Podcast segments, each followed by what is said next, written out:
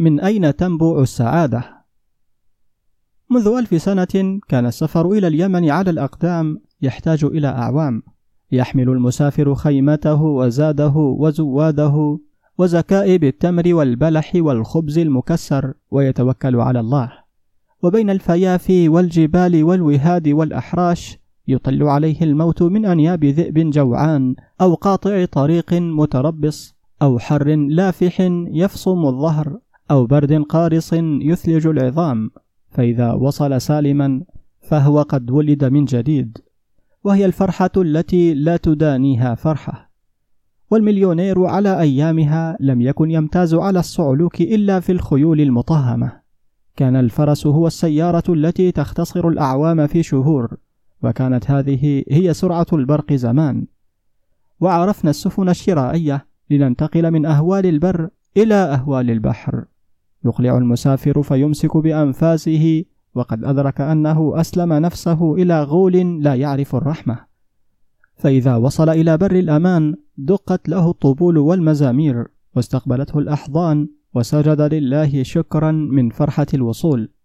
أما اليوم فنحن نقطع المسافة بين القاهرة وأسوان في ساعات بالقطار ونشعر طول الوقت بالملل والضجر والبطء. وننظر إلى ساعاتنا حتى إذا وصلنا سالمين بدأنا نسب ونلعن لأننا تأخرنا نصف ساعة.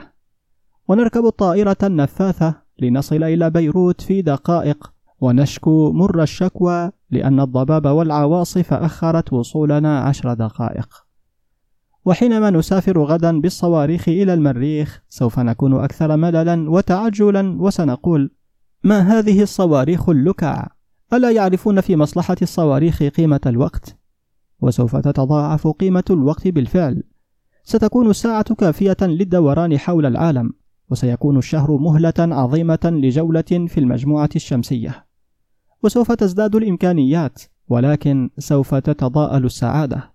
كلما ازدادت الإمكانيات ازداد الطمع وكلما ازدادت السرعة ازدادت العجلة. وكلما ازداد الترف ازدادت الشكوى. تماما مثل حكاية الغني الذي يزداد طمعا كلما ازداد ثراء. وهذا شأن المكاسب المادية. كلما ازدادت ازداد الافتقار إليها وإلى المزيد منها وبالتالي ازدادت التعاسة. لأن السعادة موطنها القلب وليس الجيب ولا عبرة فيها بازدياد الإمكانيات المادية. السعادة تنبع من الضمير ومن علاقة الإنسان بنفسه وعلاقته بالله. وهي في أصلها شعور ديني وليست شعورا ماديا. وهي تنبع من إحساس الإنسان بأنه ليس وحده وأن الله معه وأن العناية تحوطه والإلهام الخير يسعفه وأنه يقوم بكل واجباته.